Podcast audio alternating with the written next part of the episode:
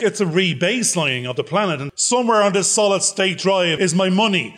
To be honest with you, there are some people who have become experts at making their problems other people's responsibility. We need to actually slow down quite considerably and give the opportunity to talk to people and use one of the best tools that we actually have, which is our voice. In the room, 52 Jokers Wild.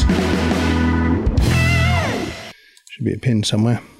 You lost your knitting again, I have. lost my knitting again. There we go.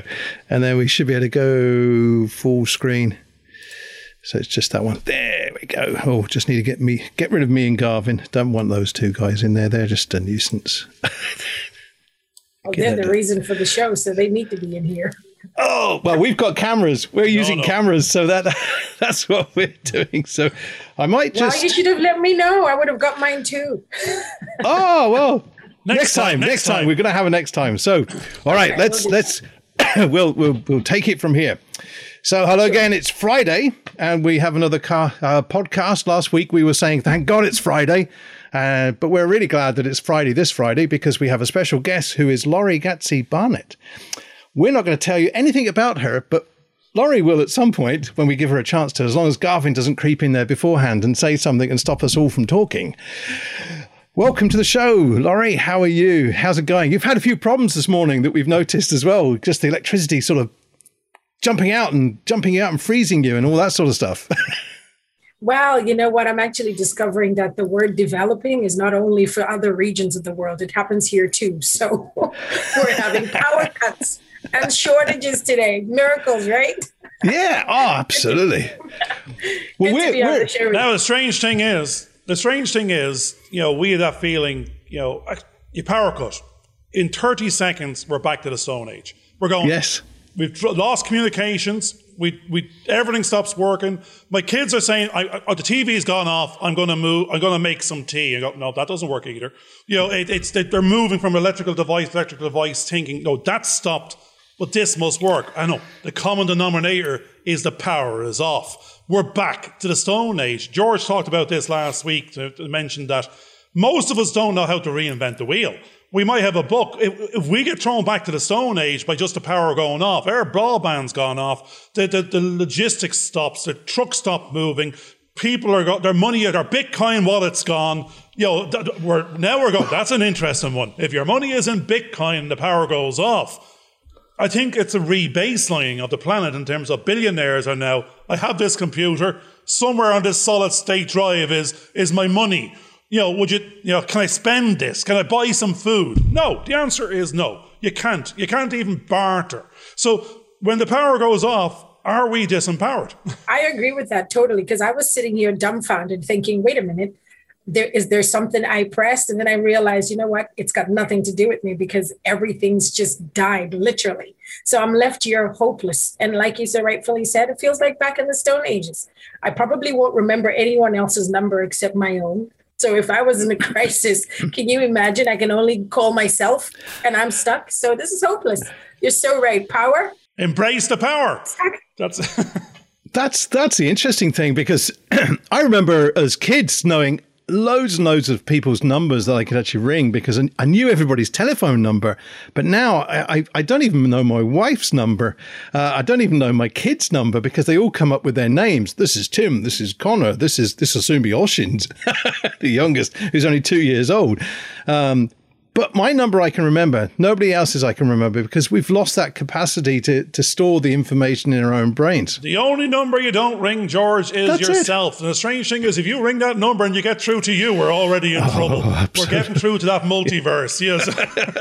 Where are you now? Well, what are you that, doing? Uh, roadside assistance by self. Now, there, actually, just reminded me, I, I, I, my car broke down. I was bringing my daughter to school, or no, the other way around. I was collecting her from school there a number of weeks back, and the car power stopped. And I got out of the, no, I didn't know. I got out of the car. I mentioned this in another pod, one of our podcasts. I went to collect her, and I went back to the car, and there was, the battery was dead.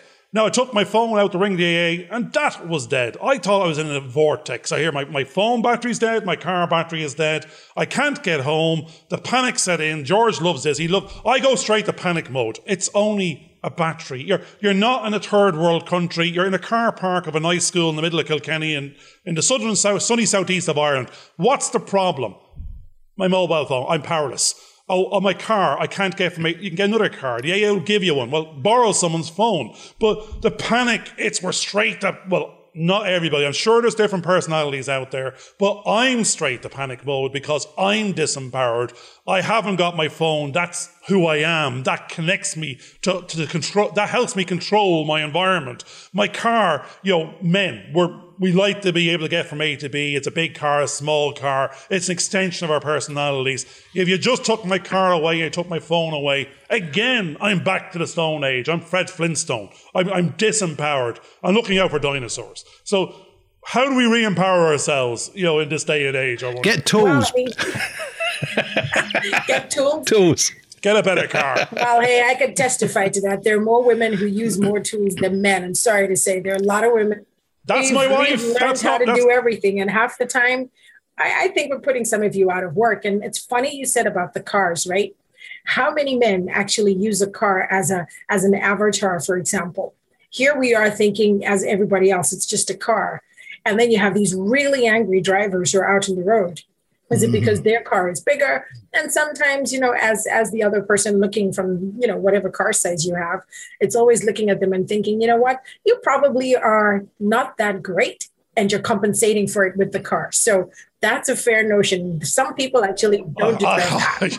You're terrible now. I know what you're talking about. You know what you're talking about. I'm not even going to go there how big and small my car is and whether it's an extension, an extension of my personality or not. It's a nice car. It's a sleek car. It's a powerful car. It's a cheap car. I don't know. That, that's where I'm starting to fall back in now. But I do, I do believe I'm a big six, foot six guy and I'm always complaining about getting into small cars. I don't belong in a small car.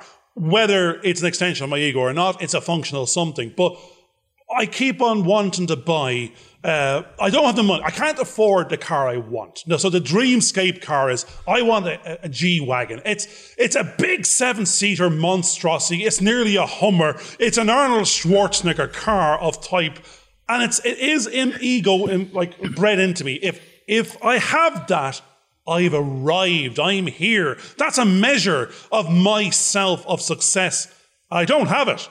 So therefore, I'm not successful in my mind because I don't have my G Wagon yet. I don't know how I'm going to get it. But if ever I get it, it's a measure of a distance of, of from here to success that I think men measure themselves by. And I don't know whether women are, have a similar car or a similar measure of their own well, distance. Let's put a different perspective on it because um, I, I come from a slightly different background where my dad used to go out and fix motorbikes, fix lawnmowers, and he was in his garage doing all kinds of stuff. He would do wood turning, and my aspirations were do, to do something very similar. Uh, to, so for me, to that would be success is to actually take apart a motorbike and put it back together again and see if I can use it. My son has now just done that. He's now customized his own motorbike from he got I got a 1978 Kawasaki, and he has now re totally customized it. It's it was at a shop recently to just have the final tuning in Canada to make sure it was roadworthy. And half the people coming in wanting to buy it off him, he says, "No, I want to use it." so he's already thinking, "Oh, I could do something else." But that's that's his engineering. He's done engineering, and he wants to do those sort of things. And I've I've been wanting to do that for years and years. And I remember all the old cars that we used to have. I used to go out and fix them and do all sorts of things, bits and pieces. My son's doing something with it, but we're now left with this car that if the computer doesn't work inside it, you can't do anything with it.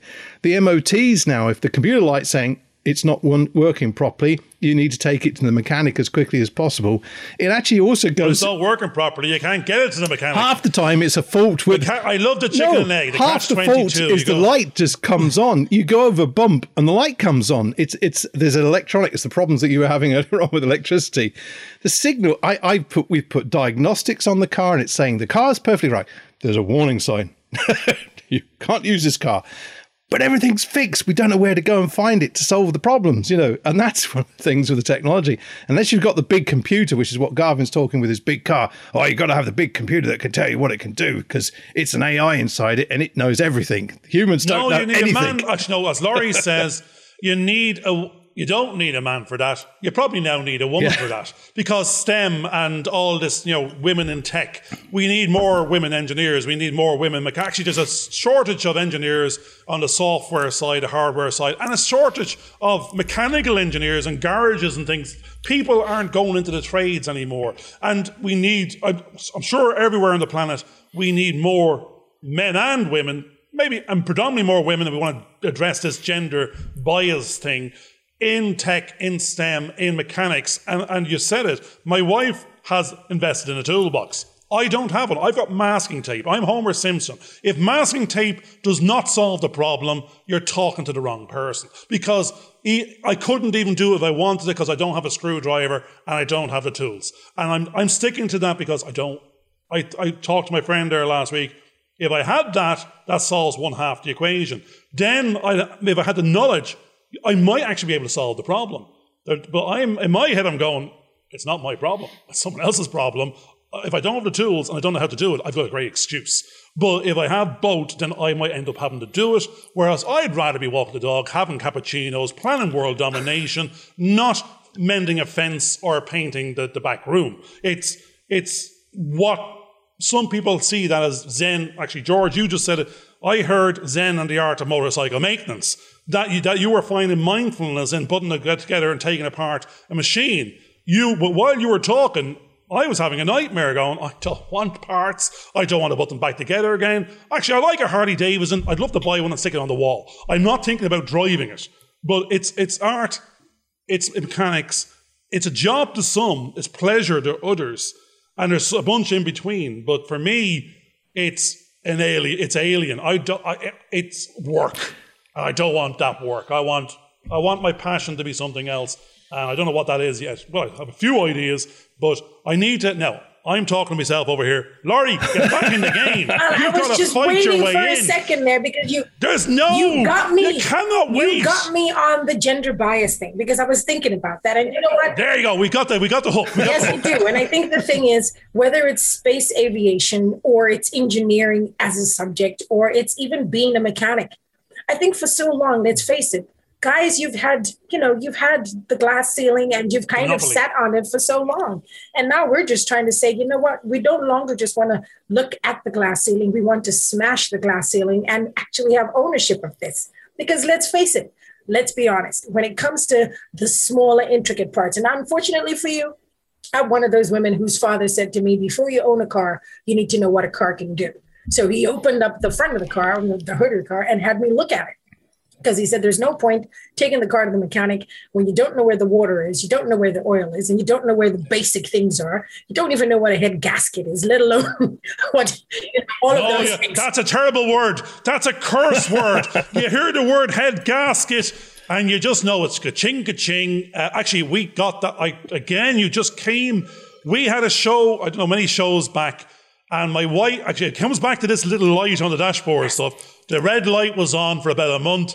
I was going, surely there was some warning signs. And she said, there was a light on. But I started to ignore it after a while. I said, no, no, that's when you see a red light, it's not saying pay it, like get back to it. It's saying stop. Red is for stop. Do something about it. Find out what it is and fix it. It's not an orange one. It's not a flashing one that goes away. It's a red light on a dashboard. It means it's meant to frighten the holy bejesus out of you. It's meant to say do something, fix something. Well, she ignored it for about a month, and, and then now we're going to get to this head gasket language. It was there's no oil in your engine, and you need to top it up or something else. And the car just stopped and smoke came from the front of the car and uh, and the, the, the, AA man came along and just laughed. He said, "He just want to put.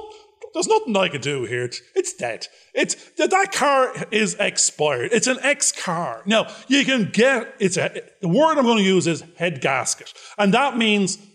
Two grand, grand plus grand, five grand, keep going. Your, the figure I'm going to come up with is worth more than the car. And it's not an insurance thing. It's actually, here's some petrol on a match.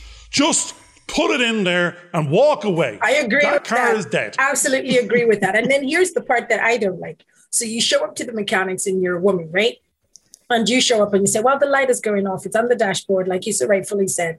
And what happens? All I want you to do is tell me about the light. But what happens is the mechanic, most men, especially when you're a woman, just keep the price going up. So we go from just the light that you need to figure out, give me a diagnostic, to my wheel alignment is off, to now you've got something mm-hmm. wrong with your drive shaft. Next is let's have a look at your transmission and gearbox. I just showed up for the light. Yeah. And most of the time, as women, I wouldn't mind. Now, I'm, I, I'm terrible. I'm terrible, George. I was saying there wasn't even a car in the room. So, I mean, that was a whole other sort of conversation you were having. I don't know where, I don't know what, how that date went in the end. But I mean, that's what's going on. You're, you're, we're doing a little dance with the men or, okay, the men that know, or claim to know, and sometimes they don't know, but they're more likely men, and they're little older men, and they're they're only fools and horses. I'm reminded of, and they're they're they're they're, they're ex car salesmen, and they're not that there's anything wrong with that if it's a Mercedes or a G wagon, but the whole point is there's a mentality that we're afraid when we go there, we don't know them. We don't know what it's going to cost. We don't know what the language and the translation is. We, get we get a fright I mean, I immediately go, it's broken, it's five grand. It could be 50 quid. It could be, I said, it could be a fuse, but we're at the will of an honest or, or dishonest person that they either want to screw you for the moment or they're going the long game. The long game means they know you're going to have a car for life. They can become your mechanic. They can have that relationship journey. You might pay, they may always be a little, you're, you're paying a little extra in there the whole time, but they're not screwing you. They know I have you for life. I have got a mechanic. I trust them to screw me a little bit. But I know if I go somewhere else, I'll be fecked. You know, it, it's you going, you, you, you have that game of you're paying for the, the pain. And the pain is if you don't want to fix it yourself, you know enough of a language, you learn enough of the language that, you know, only have one of them. It broke before I replaced it. You know, give me some credibility, you know, credit for knowing you're having me on. And that's Actually, as an accountant, same thing. Lawyer, solicitor, accountant. You know, then you, they can tell you anything. They can, call, they can give it a name you never heard of, and the price goes up. And we're afraid. We want to trust people, and that's where it comes back. We're not talking about women or men here anymore. We're just going. It's when you don't know and haven't got the knowledge, and it's going to cost you. You want to be able to trust the person you're talking to, that they don't take advantage of you.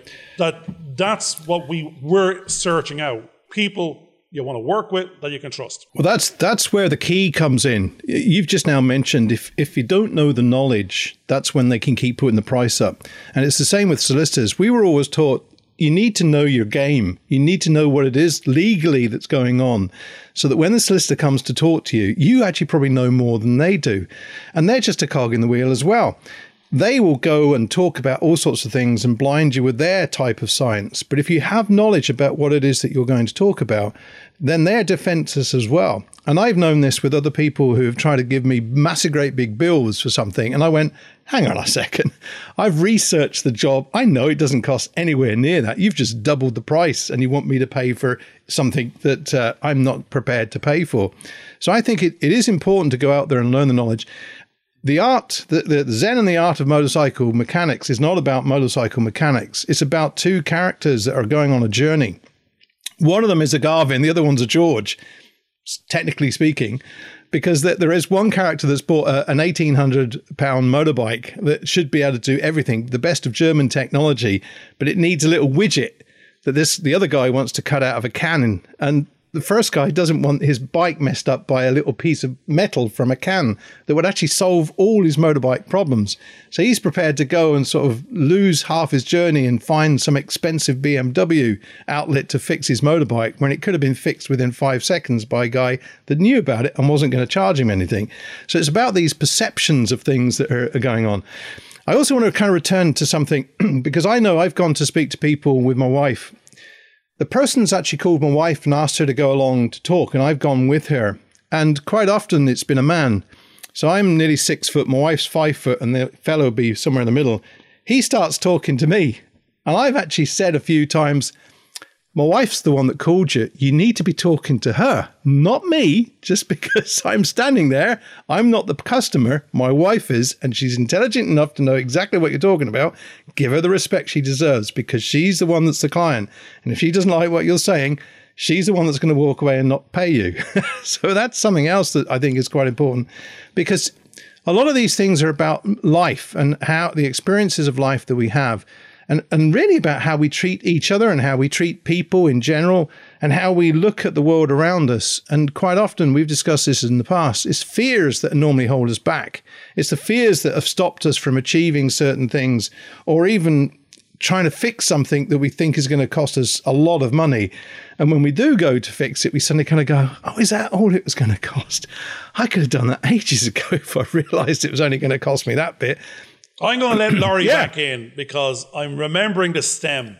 And I'm remember actually now the weird thing is we've just gone off our little rant and we're saying if you were doing the reset with women, would that include they're more honest than these men? The job is motor mechanic, the job is car salesperson, the job is, you know, but does the same associations also go with the job functionality. Will they then be going, I walk in and there's a lovely girl mechanic there behind, me car is broken, and she starts giving me your widget and your didgeridoo are gone on a little walk now. Oh, that's like a ching ka ching. So they can functionally have the skill set. They can run the showroom. They can run the, the mechanic um, outlet.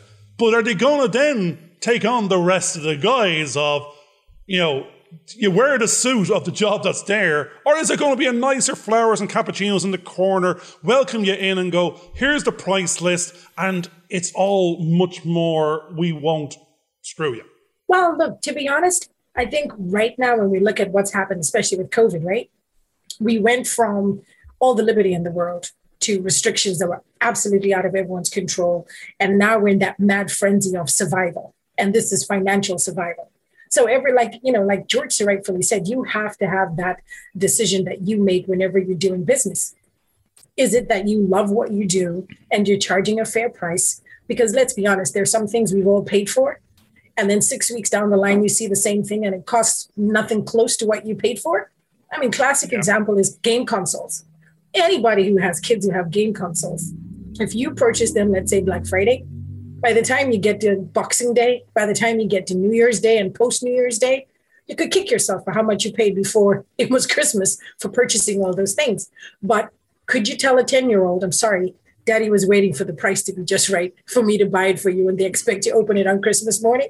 No, of course not.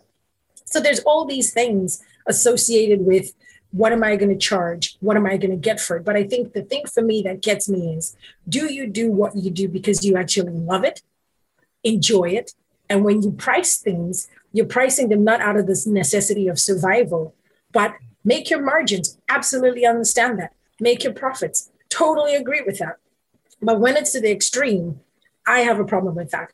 Because at the end of the day, how do you sleep at night? And what sort of conscience do you have? Yep. Well, you don't have one anymore. You know, I don't get that.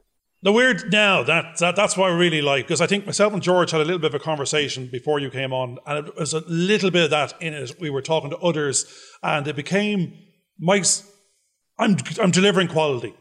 I'm doing my job well. I'm well educated, well qualified. I invested in the past to arrive at this moment, and there was a lot of jokes out there and things like that. They say, you know, they go to the guy and go, the Titan, no, a ship broke down and they don't know how much it's going to fix it. And everyone keeps on going, it's going to cost this, it's going to take this long, bump, bump, bump.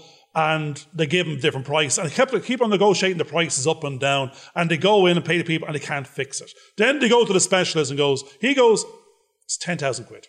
And he just hits the thing with a hammer and it works. And they go, right, that took you four and a half seconds. I'm not paying for that. You know, I mean, it's in there. He says, you're not paying for the questions. You're not paying you're, you know, for, for the amount of time. You're paying for the answer. I knew where to hit it with what tool, got you back working. My price is you could have spent the next 10 years doing that and got nowhere. It's we want to bring the answers, not the problems. That's what myself and George are now saying. It's not the price is a functional error or something. No, it's Go to someone else for the functional error. If you want the functional error from the brand personality or the you, my time is limited and it's me, not George, or George, not me. If you're picking the who and you're picking the functionality and you're picking the brand persona wrapped around it, the price, as you said, has changed. It's not, it's a Rolls Royce, not a Lada. The car will get you from A to B, but you can't pay for the roll, the, the Lada price for the Rolls Royce. You go because you're going to feel better. You're going to, you're getting a different experience. You're getting a different journey, a different feeling. You want to be dealing with a limited uh, edition, and therefore, but you can't keep on reverting to the functional and go, I didn't get this. I went, I paid for Butlins, but I wanted Disneyland. You know, it's, it's, it's, it's you have to, you know, join both parts, and that's why I like what you're saying. There's, there's a, there's a functionality, there's a trust element that you know you want we want to be people to deal with the person going forward. It's no longer what we were stripped down to the functional as I was an accountant, George was an editor. You can buy the accountancy, you can buy the editing. It doesn't matter who the person is. I'm going, I'm not an accountant anymore. I'm Garvin. And George is not an editor, he's George. There's Garvin and George and Laurie. And if you want to buy into us, if you want to buy into the madness, the mayhem, the story, the journey, then that's now what's for sale. But you can't get that anywhere else unless you've cloned us. You'll get some variant, some version. Well, you're welcome to it. But you got I think we all have to be us going forward, the story of us, the story of you. You know, we're not the function we were before. We are the person and that's what we're selling you know and that's where we we've arrived at. Well i suppose i can ask you both because my thing is you know you could be the smartest tool in the toolkit okay? We can agree that. Go and have all the phds and, i'm definitely a tool in the toolkit but i'm not going to go into that? Carmen. but in any case i think it's about one thing that people miss is you cannot buy experience because you've got all these young people and a whole generation that's out there. And what you Garvin and George have is experience, of which I kind of need to live a little bit more to acquire what you have. So that by me sitting and having a conversation with you, I think people have cut out the learning element that experience brings, not just the skill. Because, like you so rightfully said, it's picking up if it's a hammer or whatever it is and knowing exactly where to hit for it to work without taking it apart. Whereas you get these geniuses, he'll take the whole thing apart, put it back together, take longer than it could have t- taken a person who has experience who just tapped the right spot. So, what do you do then when people are so obsessed with the technology and they override experience? You can't put a price on that. Oh, well, again, the whole point is to put a price on that now, depending, and hopefully 10 grand, not 10 quid. But it's, it's, it's, there's a, we're reminded of something we keep on talking about. And half the time I even say the word wrong. I, have been calling it the Pareto principle. It's I think it's the Pareto principle. It's the 80-20 rule. That's a sort of uh, methodology and mindset we've been applying to ourselves. We we can't be perfect because all of us are in, there's no such thing as perfection, but the very nature of us, we're imperfect. And that we, but we just, it just needs to be good enough. And when we're saying good enough, because of our skill sets and who we are, our good enough is, is, an, is an A. It's, it's, it doesn't need to be 100%. It's still 90%. It's 80%. It's, it works. It does its job for the price you're paying for it. You don't need to, you know, you need to get on to the next thing. We're on a journey. Someone actually commented today that, you know, you could fix that picture or you could move that thing. You're going, I didn't even know. I wasn't even aware of it. That was something two years ago. Don't even care about. It has no value. We're, we're, we're too busy trying to build a new universe to worry about do we change the color from green to yellow on a picture in the, in the background? It does. It, at this stage, it's the big picture. If, if you're aiming for the big picture and making a difference, you can't get caught up with the little things unless they're on the critical path. That this little, as I said, if that little piece in that, you know, the machine that George was talking about, if that's the linchpin, if the machine doesn't work with this, then you, that, that has a massive different value. It might cost 10 cent, but your million pound machine doesn't work without it. It's on the critical path. You, you got to do something about it. So we have to get up in the morning. We're, you know, we are the million pound machine. You know, we got to get it out of bed and we got to get it on a critical path and we got to, you know, embrace the time that's left. And if we want to make a big difference, we got to play a big game. If we want, to, if we don't want to make a big difference, we just have to turn up, go for a walk with the dogs, you know, kick the ball for the kids. It, it, it's, a, it's a big difference to them. Yeah, I think something that's really important that um, when I started out, and we use the editing and also with the teaching in, in, in both those environments, uh, you go in and do your class or you go in and do your edit. Then you go and have a tea break or a coffee break. And at the coffee break, you'd be kind of sort of, I've got all these problems, I can't solve them. And oh, what am I going to do? And somebody from the other side of the table says, oh, why don't you just do X, Y, and Z? And you kind of, oh, right. And you go back and that, that problem would be solved. again, the same sort of situation happened in the classroom. I'm sure everybody else has got similar sort of situations as well. Then it became that you had to work, work, work, and you sort of had your tea in your in your edit suite, or you had your tea in, almost in the classroom, uh, and you didn't get to, to meet with your colleagues because their time frames were shifted from your time frame, uh, so you couldn't relate to them the stories that you were you were you were experiencing. So you then those problems just kept building up and building up and building up, and I think that's where the problem is: is that we're not having discussions in the world that we live. This is why this kind of thing is really, really important because we're now having an opportunity for about 45 minutes to chat and gain some wisdom from other people about what's going on.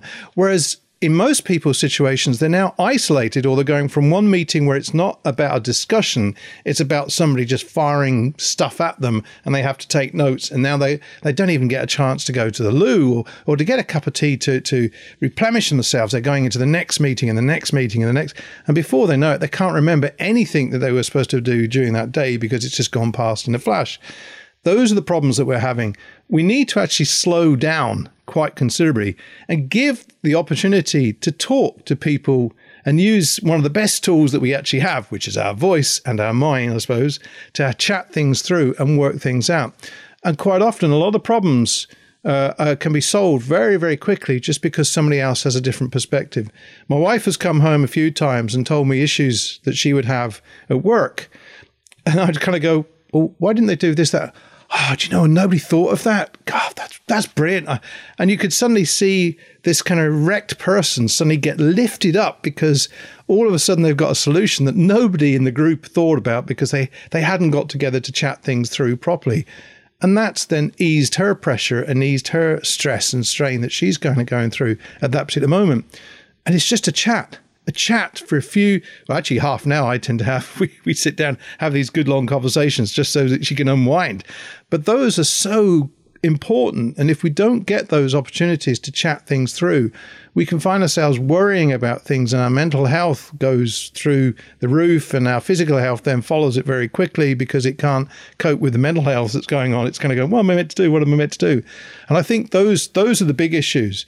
You know, I'm sure Laurie, you've had that same kind of experience in, in some of the things that you've been working on as well. I was going to say, you know, just listening to what Garvin was saying about the 80 20 rule, right? There's so many people out there who realistically, 80% of what you have, what you know, what you do is perfect. But then we all get caught up with moonlighting and daydreaming about the 20% that somebody else tells you you're missing. And you spend your whole life chasing after 20% when the whole entire time you've been sitting there with 80%. Now, how many people have lost out on a lifetime chasing after 20% when you had 80% the whole time?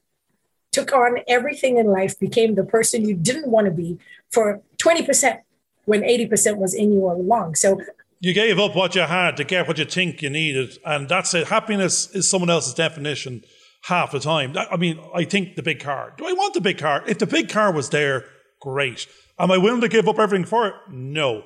It, it'd be a nice reward if it comes with the journey that we're on. But it it can't become the defining journey because I know to get that big car and I don't have the right solutions. I've got to you know, work, work, work to come up with different alternatives and scenarios to try and arrive at. And the more you're doing that, it's consuming more and more and more time. That time is coming from somewhere. It's coming from family, from friends, from it's coming. It, it, it has options. You've got options with time. And the more, and that's what Tony Robbins says.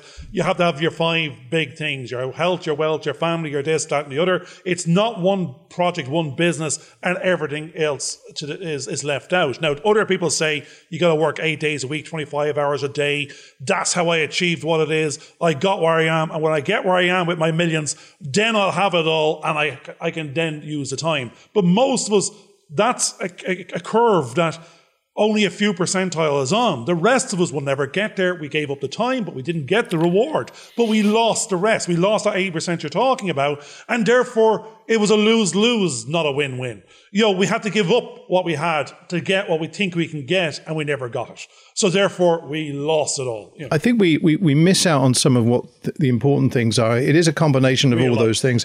I heard a story yesterday of somebody that was about to retire in the next few months, and they were hoping to go over to, to Canada to, to spend some time with their mum, who, who wasn't really that old in the way things are, and only found out a couple of days ago that she'd passed away. Just so all the you know the the, the future plans had, had all just been thrown to the wind. And i think what we tend to forget is that what's most important is what we can do now and it's it's you know don't put off that conversation you, you were meant to have with someone don't put off something else that you you thought was important but maybe could be put off because the real thing is the human interaction that is needed at that particular moment. And just be aware of what others' needs are around you so that you can be there to help them through a, a situation that they're going through. Your work, there's something that I was told before. Um, one thing is endless, the other one is finite. It turns out uh, work is infinite, time is not. And that's the key. We, we rush around trying to to get all this work done. And and if I don't get this work done, what am I going to do? And I know my wife's kind of going, God, they, they haven't. They I gave them five months notice, and they still haven't uh, sort of advertised my job, and they're talking about me possibly staying beyond the date. I said, love, your time finishes at that date. You have no responsibility beyond that date to them, no loyalties. You've given them an extra two months' notice. If they can't do their job in that time, that's their problem, not your problem. You've done your job. I love that, George. I'm jumping back into the SEP yeah. for Laurie.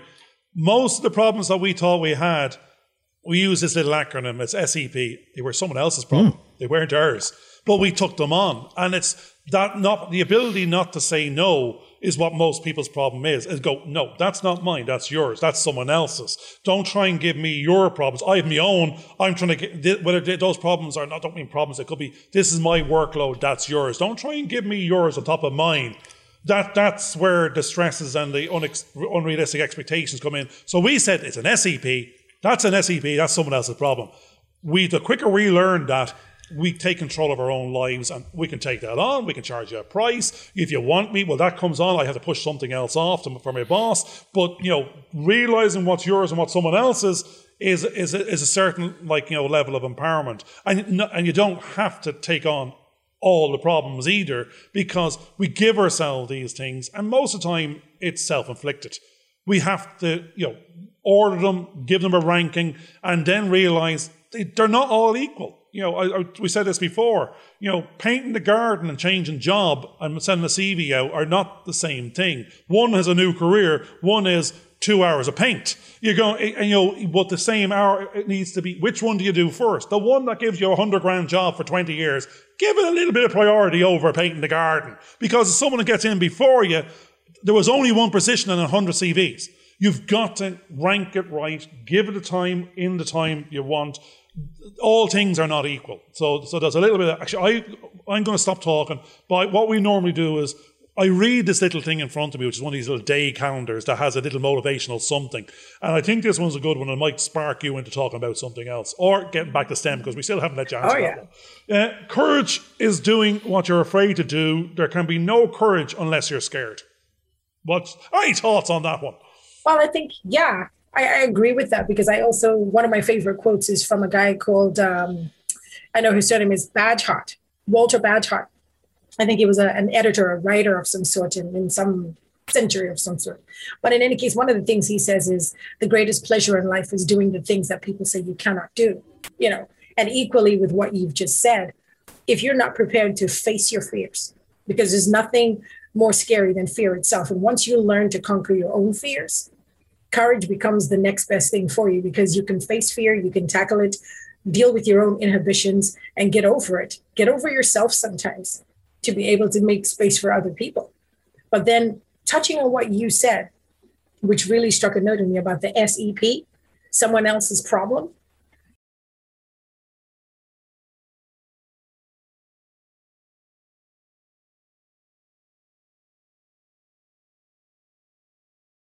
When people cannot have that brutal honesty that says, you know what, I put my hand up, that was on me.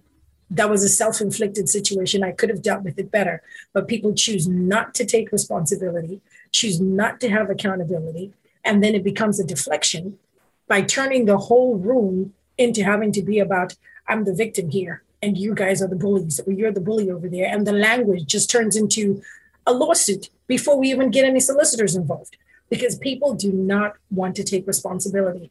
And that SEP you're talking about repeats itself so many times. So, back to the quote you've just said, that's what I would handle it with. You know, face your fears, deal with your own trash in your life, recycle it if you must. You know, bin what you need to recycle Actually, and move on. That's brilliant. Yeah. I think you're reflecting back now what like two scenarios that led myself and George to where we yeah. are. it took a long time for me. There's no again, I was my own worst enemy. I it was an awful lot of it was self-inflicted. Because you didn't say no when the no was required and then it was too late you already owned it. You took the responsibility on you were now responsible for delivering these outcomes when it was never yours to begin with. But when you take the ownership now it's yours and getting rid of it and giving it back is a much more difficult process. And you live with it and go you won't catch me a second time twice shy. That that saying is out there. But then you've already done the opened a gate and you did it before, and now that's your thing, and it gets handed to you. And it gets difficult to say no because there's an evidence there. And that's why I found you nearly to change jobs in order to break the cycle, and people don't change jobs willy nilly. They're nearly thinking of their pension three years in and a 40 year distance of, oh my God, because security, unless you're going to are, sort of securing yourself to be job hopping and career, you know, driving. Most people step into something and, and get comfortable in it and go, I'm safe here. I get paid X. I'll get 5% more next year. I might get a little bit of a bonus. Five years time from now, I'll save for a hol- that they're already journeying in their, in their life stream. They're a day, a day in, two days in, and they're going, it's already over. 20 years from now, I'm retiring. Uh, it took me a long time to go, I can't think pension. Although the ads out there, and there's an awful lot of programs even on Netflix saying we should be planning for it, but if we can't fucking pay for the kids now, the food on the table now, then I cannot worry about 40 years from now not being able to pay for my cornflakes then. Uh, if I can address the, the now, then that will take care of itself. That is the problems I'm giving myself in the future, which may or may not exist. I need to deal with it now. I need to fix things now, get better now, educate myself more now, and that will give me a better potential something. But an awful lot of people get, and including myself, I got comfortable for 10 years. I, I you know, I 10 years in a job at a time. You're going, as an accountant, you're going, you're meant to be in and out in two because you're not going to go up the scale. Otherwise, it's in, prove your point, move on. If you're staying, you're turning yourself into a silo of increment of, I have a job, I have a job for life mentality. Jobs for life are gone.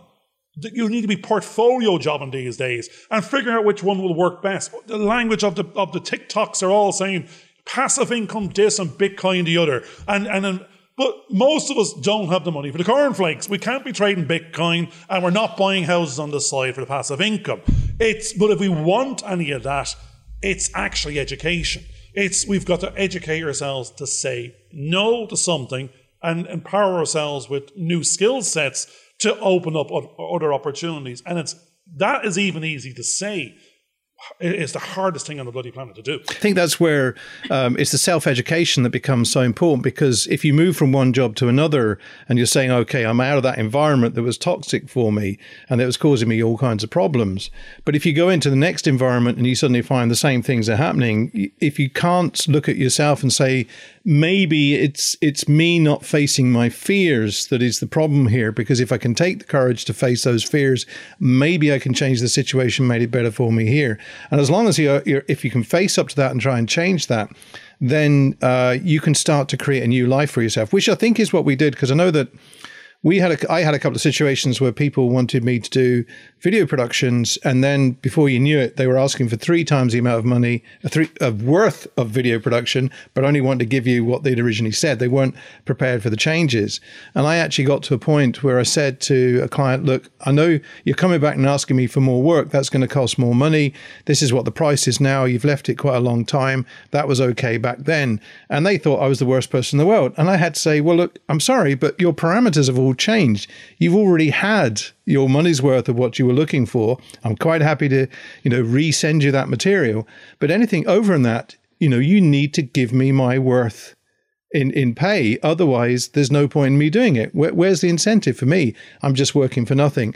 And that's it's it's beginning to understand your worth and make sure that you are see your worth in what you're doing and how you're moving forward. And if any of these other things become a distraction, then they're the things that you let go. And sometimes the worth is not a monetary. It's about understanding who you are as a person and knowing that you have certain values within you that quite often are beyond monetary and and you have a certain integrity about what you're trying to do and putting those things forward so you're not being misused which is what will happen in the industry. I know loads of people different types of industry, in fact, who are finding themselves thinking they're getting something that would generate a little bit of extra income just to keep them going, and then finding they're working four or five times longer than what they really needed to have done because the, the client hasn't understood the job properly and they've not given their place when they've tried to tell them what that job should really cost in, in the long run. And I think Garvin's had the same kind of problems. I'm sure you've had the same problems as well, Laurie. well, now that you've said it, worth, you know, that's that's a complicated one because I think you know when you when you have children right? And they're little and and you you have that power when they're like zero to five to instill worth into them because it's how you treat them and how you value them. So they kind of learn this adopted behavior. And as they grow up and mature eventually you kind of start getting whatever you've put in back essentially and then they become an adult. There's a mini me. They're answering back. and then they become an adult, and then you have to see, okay, this is the product of our handiwork. I laugh because there was a poster I came across, and this is uh, the daughter-in-law says to the mother-in-law. There's this poster where you have that mother-in-law who keeps telling you what to do. So the daughter-in-law's response to the mother-in-law is, you know, stop trying to tell me how to raise my kids.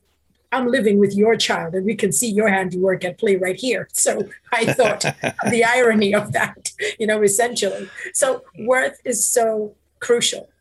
And I think when people take more time to appreciate that, you know, how you were raised, for example, George, and how you were raised, Garvin, and even myself, it's not the same. But when we come together, we can have a respectful, mutual appreciation of other people. And it's not about who's more important than the other because we've already seen that history has not served either of us well. Yeah. I've either hated you or you've hated me by virtue of what ancestral history exists. Never liked you. No, that's you. That's what my wife says every year on our anniversary. Never liked you. well, you know what, Garvin, you need to go and check your 80 20 rule there. You might need to ask your missus, which, which does she go for? That's it. She said, I thought I thought I was marrying an accountant. And I, I told her, I thought I was marrying a country girl with land frontage. So, I mean, we're both, we were both, the wool was pulled over both of our eyes. Yeah. well, I think you have to go back to terms and conditions here. What worth did you both put on well, each other? Definitely. I didn't sign up for this, I'll tell you. I don't think she signed up either. but the beauty is, you know, the beauty is you can laugh about this, you know, and like what you're saying, you know, there's one thing about having a fear, right? And I think there's another thing when you can laugh at yourself. I mean, I can put my hand up when it comes to a mouse. I mean, to anybody else, they think a mouse is harmless, but to me, I just have this vision. Blame TV when I was a child that we always saw it was gremlins or something, and they were running and climbing up on you. So my biggest fear when it comes to a mouse, it's probably running away from me. But the, in my head, I've got this, you know, this fear. It's going to run up me. So I'm petrified at the sight of him. It's so small, but it's menacing to me. And I, I really struggle to deal with that. And like we're talking about, it's dealing with that. When you know who you are, your fears, and you understand your worth and the worth of others. I think that spills in nicely into the pension you were talking about, which realistically, everybody thinks pension is the future. But after this conversation, if anybody doesn't know, pension is a reward for the time served now. That's how I would look at it. Because if you're not investing in now, what are you going to sit back and enjoy as the pension? Because the money will buy you some things. But if you've lost the relationships, lost your integrity, lost your self worth, never became a better person, what is there to go and retire and be of service to who at that point? There's nothing to offer. I like that because we don't actually, the statistics usually bear out that, you know, it might be you have to work, the great thing is, is if you're able to work as, as well as have to, it's what keeps you alive. Because mo- I think the statistics are really saying most of people were living, working to live and living to work to get to this point in time, and they relaxed, and the cancers grew, and their purpose was gone, and they gave they, there was nothing there was no colleagues anymore. No, there isn't this land of nod where everyone's playing golf in the sunshine. So there's no one. It's people the work was the people, the friends, the interaction. The pain was having to make move pieces of paper around and put numbers in spreadsheets, perhaps. But at the end of the day, work was not work. Work was going going to work. It was the tea break. It was the water cooler. It was those co- you know, business colleagues. It was you know even the office affairs. Possibly if some of us were that lucky. But again, none of that could happen. That was the leaving, going out and interacting with something that gave you a purpose. And I don't want to stop work. Now, the work can be the passion, the work could be the house project.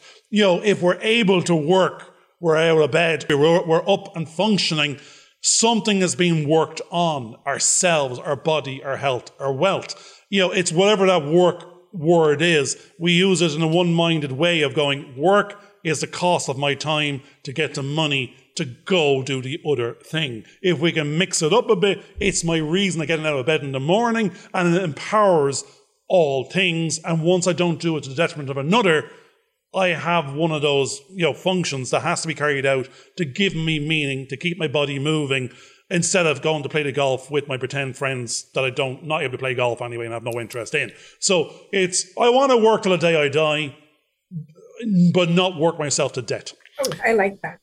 I absolutely like that. And since we're in a pub, that's the notion of this conversation, right? Yep. I would propose that if there are, you know, drink makers out there, that they make a drink called a life shake. And the life shake should be one that encompasses like the expert of, of drinkers, I suppose, a connoisseur of drinkers, where you can have this life shake, which is almost like the drink that you get served when you finally say, you know what, I've given my all, I've, I've gotten everything I want to get out of life. When you go into the pub with the last sort of round with the fake friends that you might have acquired in this work of yours that you do. And have, barman. Exactly. You know, I am your only friend. and, but the cost is.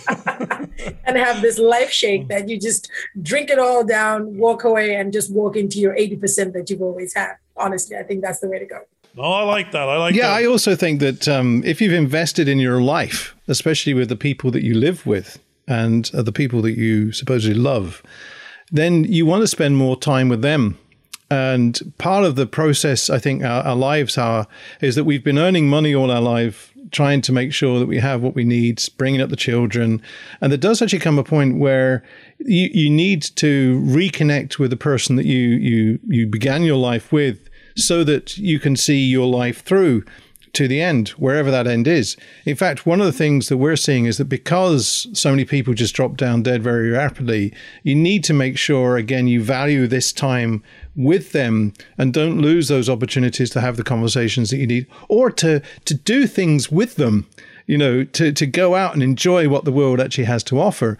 I think those are important. And if you're working so hard that you're missing those opportunities when they do arise, then maybe you've got a little bit something wrong and you have to that's maybe the little thing inside that you've got to try and rework to to make sure you reconnect especially when that person with you has given you some of the insights that have helped you go through get through some of the problems that you may have faced yourself. And also because because we we're that idea of saying no um, when when sometimes you're struggling with the problems that you're encountering and you're not quite sure how, how to solve it and they just give you that little bit of insight that tells you do you know what? Have you thought of this? And you're going to go no i didn't. I didn't think i was allowed to do that. Why are you not allowed to do that? And they suddenly give you that help to to face those fears that you may have actually had yourself. Having someone like that i think is is important. And if you've got an opportunity to spend time with them ah, well, I want to spend more time with them. I think that's an important part. You've got, Laurie, you've gone, see, my mind is very, very, um, you know, I was going to say picturesque, that's the wrong word, visual, or I see in pictures. And you've just put me in the last chance saloon. I, am I'm, I'm back at the bar going, you know, I'm not too sure if it was Tom Cruise or Rob Lowe in that, co- that film. It was a film cocktail. No, that was Tom Cruise. Something like Tom that. Tom Cruise. Tom Cruise. I'm now Tom Cruise. Are you saying I'm right? Paul Newman? It's oh, not hang on a second. Chance. No, look, I'm a better looking Tom Cruise, and I'm a I'm a bigger Tom Cruise. Taller, taller. Tom Cruise. Tom Cruise is a leprechaun anyway. I'm six foot six. I'm the gigantic Tom Cruise. But I'm at the writing down here. I want to be the cocktail maker at the bar of life. So you're back to your cocktails there. I want to mix it up a bit. I'm doing all that fancy chucking up in the air and putting it back down. It's not the last chance saloon. It's the cocktail bar at the bar of life. You can go out there. We want to mix it up. We don't want, we want to have our whiskey chasers. We don't want just a pint of Guinness and it's Guinness all day long because that imagery there is the little old man sitting in a corner, pint of Guinness. No, he knows what he likes. But if we want to, you know, sort of chuck it up a few gears, it's the cocktail bars where you want to be. It's going to be entertaining over there. It's going to be mixed up a bit. You're, you're, you won't even know what the hell you're drinking. You're going to have a good time. The price is a little different. So therefore, but it's going to be, there's, I think it's a different level of energy. That's the bar of life I want to be at. I want to be making and mixing up new cocktails. They're the experiences of life color up your drinking. You know, that, that's, that's where I'm sort of at now. So I'm the barman. It's going to cost you. I don't know what your cocktail is yet, but we need to mix it up a bit and we got to get those, you know, that's what we want. What ingredients do we want? And we got to make sure it's stacked and stocked at the bar. And that we've got to influence that. You know, and that's where we are, I think, now. It's, we don't want to go to the little old man pub, but I don't. I want to go to the the Tom Cruise cocktail bar. That's a good bar to go to because I think, let's face it, when you put in a lot of man hours, women hours to be who you want to be, people underestimate the cost. You know, people don't ever stop and think about, you know, we're sitting here having this podcast, but it's cost us something, maybe more than we would probably let you know to be who we are right now. And all somebody can probably do is look at us and listen to us and think, yeah, okay, they're having a reasonably good time. But there are times in our life where it wasn't this great there are times when things did not go to plan. There are times when you're enraged, furious, every negative emotion you can think of. We've experienced that. But I think the key factor for me, which is what I enjoy about the energy here, is it's the mindset. It has always been and will always be about the mindset.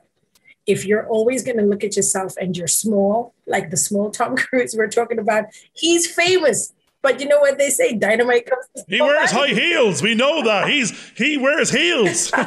he puts other people on chairs and cuts the legs off and puts them down. Well, maybe you need to watch. What is the other one? Shazam. It's all perception. It's all perception. Exactly. so I think if anything, you know, we have to we have to appreciate that. There's a lot, and I think you have to earn your place to be the barman at that bar to serve those drinks, because you cannot serve from a place. Or bar person, bar true, person. True, I, I'll probably take that. But I think you need to be somebody who has enough excess in your life to give away something, because there's nothing worse than going to a bar that's understocked with the bar person on the other side who has nothing to offer. That just makes the whole experience not worth it. So I take you on on that bar. Sign me up whenever you have it running. We're going there. That's it. but no time soon, thank God. Right, we're actually coming to the end of the show. Believe it or not, we've been we've been going on for about an hour here, which is really really good. So we've had a good lunchtime sort of cocktail being mixed in in in the pub of life, which I think is really really good. We've had a great little conversation where we started talking initially about whether we should have plenty of tools in the toolbox and try not to be the tool instead. We've talked about lots of relationships, and the best way to solve a lot of problems that we found in life is to have a good discussion about it and make sure you have time for those discussions because you never know what little gems will come out of that to help you get through that day that you're having, even if it's a bad one. One of the things we've also talked about is the, the how it is important. We Garvin was talking about pensions, but we realize that being in the now, sorting things out now can quite often solve the problems that you're going to have in the future. And it's not necessarily about having a pensions because as we've seen in this world, sometimes those pensions can disappear as quickly as they got there in the first place. The key thing is is value the riches that you have, and quite often it's the other person that's in your life or people, especially if you've got children and grandchildren the likes of, as I do, and making sure that you make them feel special And as we talked about earlier on, we've got to be make we've got to make sure that we don't have the in-laws thinking that they know better than us when they've given us something that's a bit up the left in the first place. Thankfully, I haven't been in that situation. I have a gem of a wife with me. she's the one that's probably sort of worried about what she's been given in her life. Um, but thankfully, our sons have turned out all right, and I think that's because of her. so here we are at the end of this show. We've enjoyed the conversation. It has felt like a, a pub sort of chat. And hopefully, we'll have another opportunity, Laurie, to talk to you again because I think there's so much more that we could talk about and so much Garvin and I can learn from you as well. I hope you've enjoyed coming on to this podcast this week. And uh, thank you for that opportunity that you've had sharing with. Any last words you'd like to have just before we finish? Well, I would encourage anybody who's out there come into this very interesting space. I don't think there's anybody who couldn't fit in and contribute and learn and share. It's a thrilling experience being in a, a, very interesting position where you have no idea what's coming your way. So this is like literally being on that famous movie 310 to Yuma so whatever time you'll find yourself, this is that train. So you best get on it, and you'll never know. You might get a cocktail from a bigger version of Tom Cruise. So yeah, worth it. Well, very good. I like that. I'm reminded again of the restaurant at the end of the universe in Douglas Adams. I'm saying there's a cocktail bar just to the side. The barman there is my good old self. I'm I'm sending my CV out now to be the barman at the cocktail bar at the restaurant at the end of the universe. That's where you'll find me. The bar tab is open. You better know what mix you want. St. Peter's Gate. You're having one more drink in the last chance saloon. Know it before you go. I'll be there and I'll be served. Thanks a lot. Bye for now. Hope you enjoyed this video. Please subscribe and click on the bell for notifications.